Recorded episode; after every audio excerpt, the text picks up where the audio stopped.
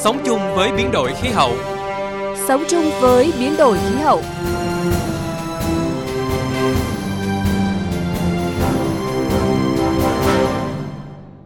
Biên tập viên Minh Khánh và Bá Toàn xin kính chào quý vị và các bạn. Mời quý vị và các bạn cùng đồng hành với chúng tôi trong mười lăm phút của chương trình Sống chung với biến đổi khí hậu tuần này. Thưa quý vị và các bạn, hai không hai hai là năm thứ ba liên tiếp khí hậu toàn cầu ở trạng thái La Nina, khiến các loại hình thiên tai xảy ra với tần suất cao hơn, mức độ khốc liệt hơn và cũng khó dự đoán hơn. Từ đầu năm đến nay, mưa lớn đã xảy ra tại các tỉnh Lạng Sơn, Bắc Giang, Tuyên Quang, Hà Giang, Bắc Cạn, Thái Nguyên, Vĩnh Phúc, Thanh Hóa, Nghệ An, làm hàng chục người chết và mất tích, hàng nghìn ngôi nhà bị hư hỏng, hàng trăm nghìn hecta hoa màu bị ngập lụt. Cơn bão số bốn, tên quốc tế là Noru, được xem là mạnh nhất trong hai mươi năm qua, vừa đổ bộ vào đất liền nước ta, cũng đã gây thiệt hại cho các tỉnh miền Trung. Theo dự báo của Trung tâm Dự báo Khí tượng Thủy văn Quốc gia, ba tháng cuối năm, thiên tai còn diễn biến phức tạp với nhiều cơn bão và áp thấp nhiệt đới. Mưa cực đoan ở miền núi phía Bắc cũng sẽ gia tăng, kèm theo hiện tượng lũ quét, sạt lở đất. Bởi vậy, tinh thần chủ động phòng ngừa, ứng phó trước thiên tai vẫn cần được các địa phương thực hiện nghiêm túc. Đây cũng là nội dung chúng tôi chuyển đến quý vị và các bạn trong chương trình Sống chung với biến đổi khí hậu hôm nay.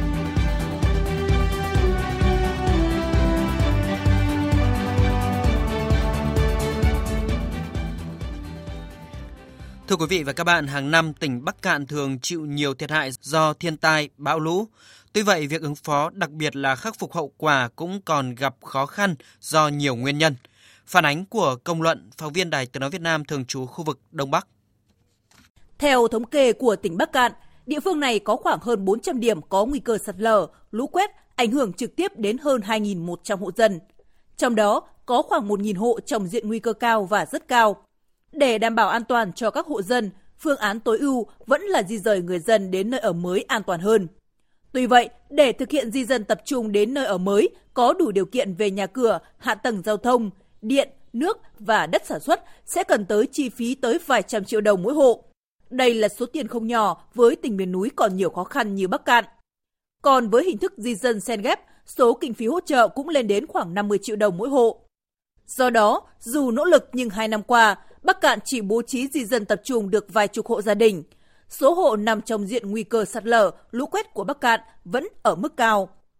Bên cạnh đó, Bắc Kạn cũng có hàng chục hồ chứa, công trình thủy lợi đã cũ, xuống cấp nhưng không có kinh phí sửa chữa lớn. Đây cũng là những nguy cơ tiềm ẩn mỗi khi mưa lũ xảy ra. Ông Hà Kim Oanh, Phó Giám đốc Sở Nông nghiệp và Phát triển Nông thôn tỉnh Bắc Kạn cho biết.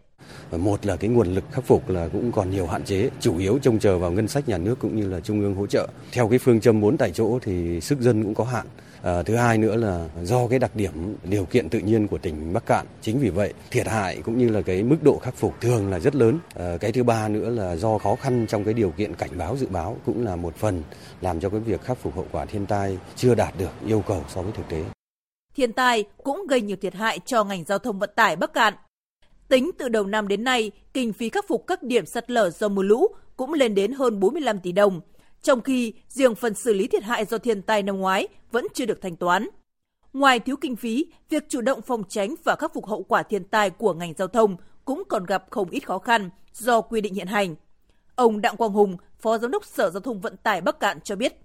Trước đây thì đã từ nghị định ba mươi hai quy định về hành lang đường bộ là theo cấp đường, nhưng mà bây giờ thì theo khái niệm của ngành nông nghiệp thì tất cả là đất rừng tự nhiên đều thống kê vào đất của hành lang đường bộ, và khi xảy ra thiên tai mang tính khẩn cấp, ban bố tình trạng khẩn cấp đó, mở vào Tây Lưu Dương thì lại động vào cái đất rừng tự nhiên thì là đều phải có cái làm các thủ tục xin cấp đất, cho nên việc khắc phục nhanh cái hậu quả đảm bảo thông cái này là đang vướng, bởi vì giữa hai cái nghị định thì đều chồng chéo với nhau. Theo thống kê của tỉnh Bắc Kạn, chỉ trong những tháng đầu năm nay, thiên tai đã làm hơn ba trăm sáu mươi ngôi nhà hư hại, hơn hai nghìn vật nuôi bị chết, hơn một nghìn sáu trăm héc ta hoa màu bị ảnh hưởng, nhiều công trình xây dựng và hơn hai trăm năm mươi hai nghìn mét khối đất đá sạt lở, ước thiệt hại lên đến gần bảy mươi tỷ đồng. Đây là con số không nhỏ với một địa phương miền núi chỉ với mức thu ngân sách chỉ khoảng bảy trăm tỷ đồng mỗi năm như Bắc Kạn.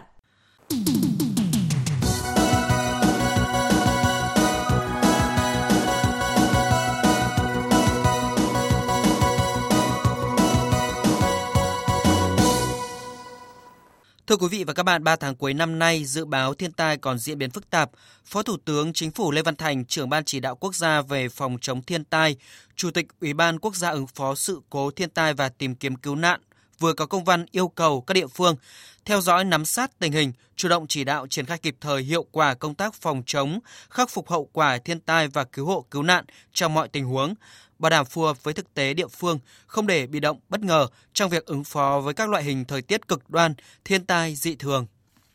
Thống kê từ Văn phòng Thường trực Ban Chỉ đạo Quốc gia về phòng chống thiên tai, từ đầu năm đến nay, thiên tai đã làm một trăm mười chín người chết và mất tích, hơn bốn trăm bốn mươi ngôi nhà sập đổ và gần bảy nghìn ngôi nhà bị hư hại, hơn hai trăm nghìn hecta lúa hoa màu, diện tích nuôi trồng thủy sản bị ảnh hưởng thiệt hại, hàng loạt công trình cơ sở hạ tầng bị hư hại. Tổng thiệt hại do thiên tai gây ra từ đầu năm hai nghìn không trăm hai mươi hai đến nay lớn hơn cả năm hai nghìn không trăm hai mươi mốt. Từ thực tế tại địa phương, ông Nguyễn Hà Lộc, Chi cục trưởng Chi cục Thủy lợi, thành viên Ban Chỉ huy Phòng chống thiên tai và tìm kiếm cứu nạn tỉnh Lâm Đồng cho biết, mặc dù sáu mươi tám trạm đo mưa tự động của tỉnh đã đi vào hoạt động hiệu quả, cùng với nhận thức và kỹ năng trong phòng chống thiên tai của cán bộ và người dân đã được nâng cao.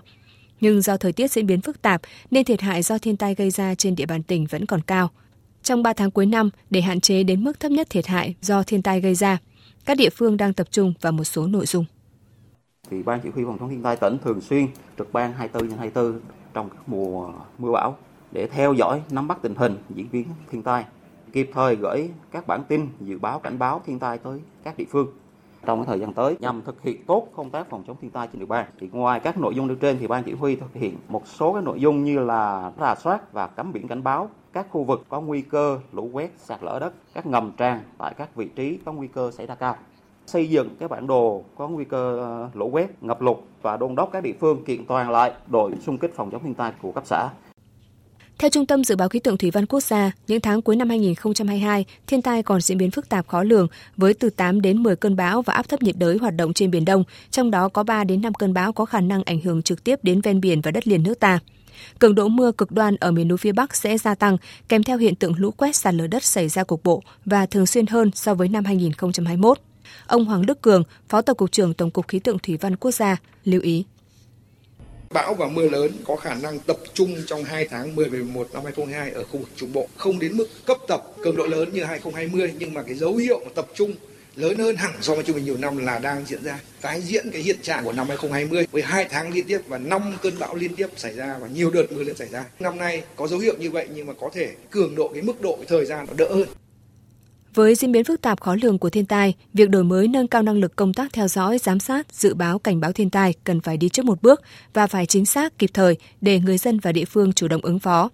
Ông Nguyễn Văn Hải, Phó Cục trưởng Cục ứng phó và khắc phục hậu quả thiên tai cho rằng, chất lượng công tác dự báo sẽ là yếu tố quyết định để công tác chỉ đạo điều hành ứng phó thiên tai mang lại hiệu quả cao. Làm được điều này rất khó, đòi hỏi nguồn lực đầu tư lớn, nhưng cần xác định là ưu tiên hàng đầu để đổi mới phương pháp, cách làm với phương châm phòng là chính.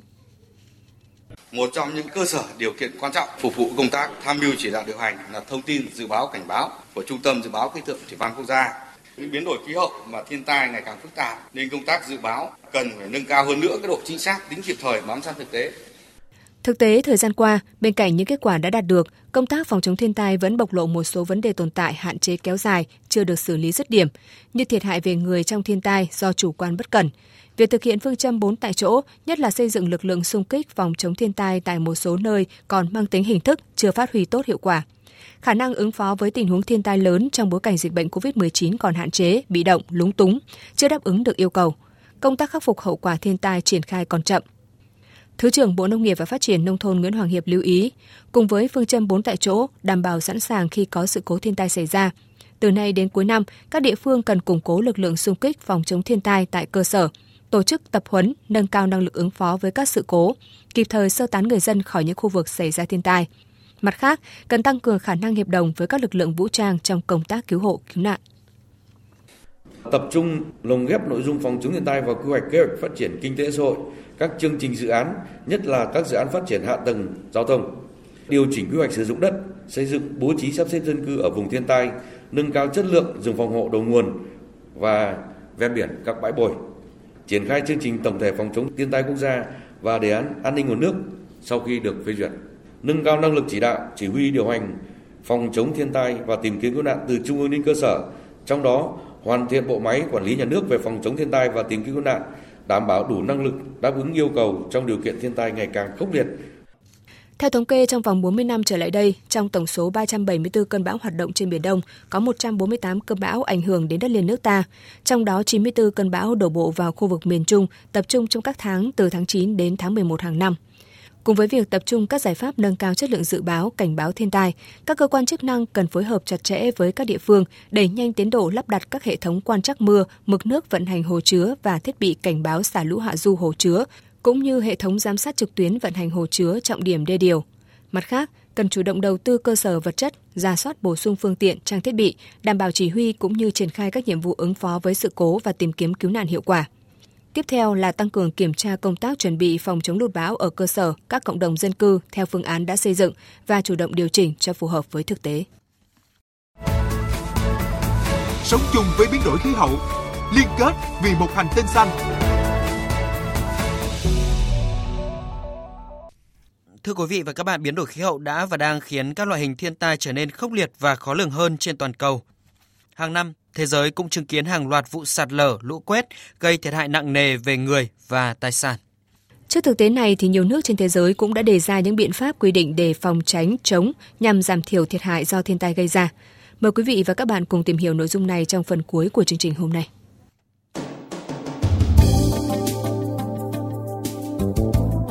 Mỹ đã thông qua đạo luật Stanford năm một nghìn chín trăm tám mươi tám quy định rõ trách nhiệm của chính quyền hạt, quận, bang, liên bang và việc phối hợp lực lượng trong cứu hộ cứu nạn giảm nhẹ thiên tai.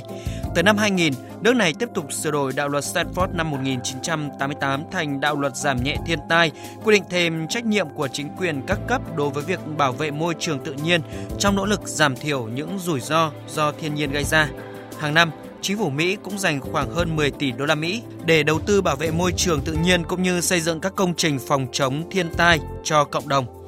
Trong tài liệu hướng dẫn chính sách quy hoạch, chính phủ Anh đã đưa ra và chuyên biệt hóa các vấn đề liên quan đến việc xây dựng trong khu vực có nguy cơ cao, nhất là vùng trung du và vùng núi, ven các con sông có độ dốc lớn để hạn chế cấp giấy phép xây dựng hoặc tránh tập trung các hoạt động sản xuất kinh doanh đi lại ở đó.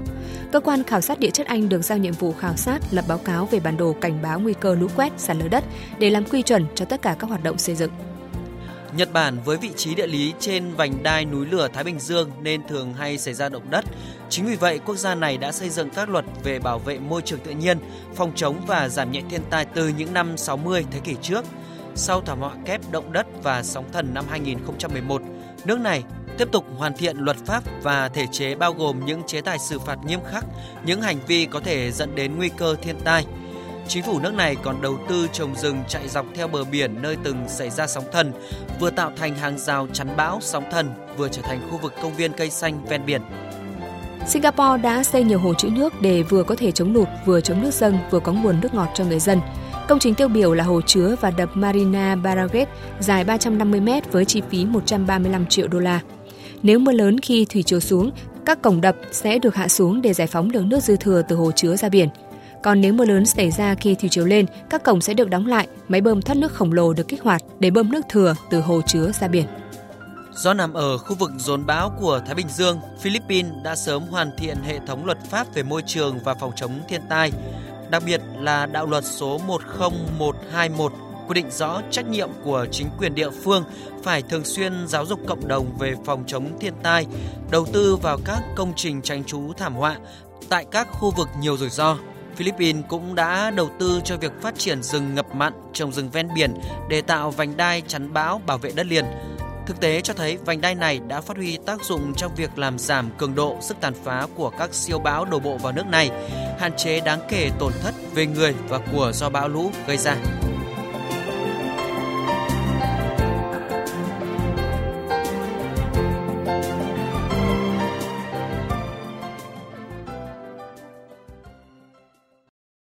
Nội dung vừa rồi cũng đã kết thúc chương trình Sống chung với biến đổi khí hậu tuần này. Chương trình do biên tập viên Minh Khánh biên soạn. Cảm ơn quý vị và các bạn đã quan tâm lắng nghe.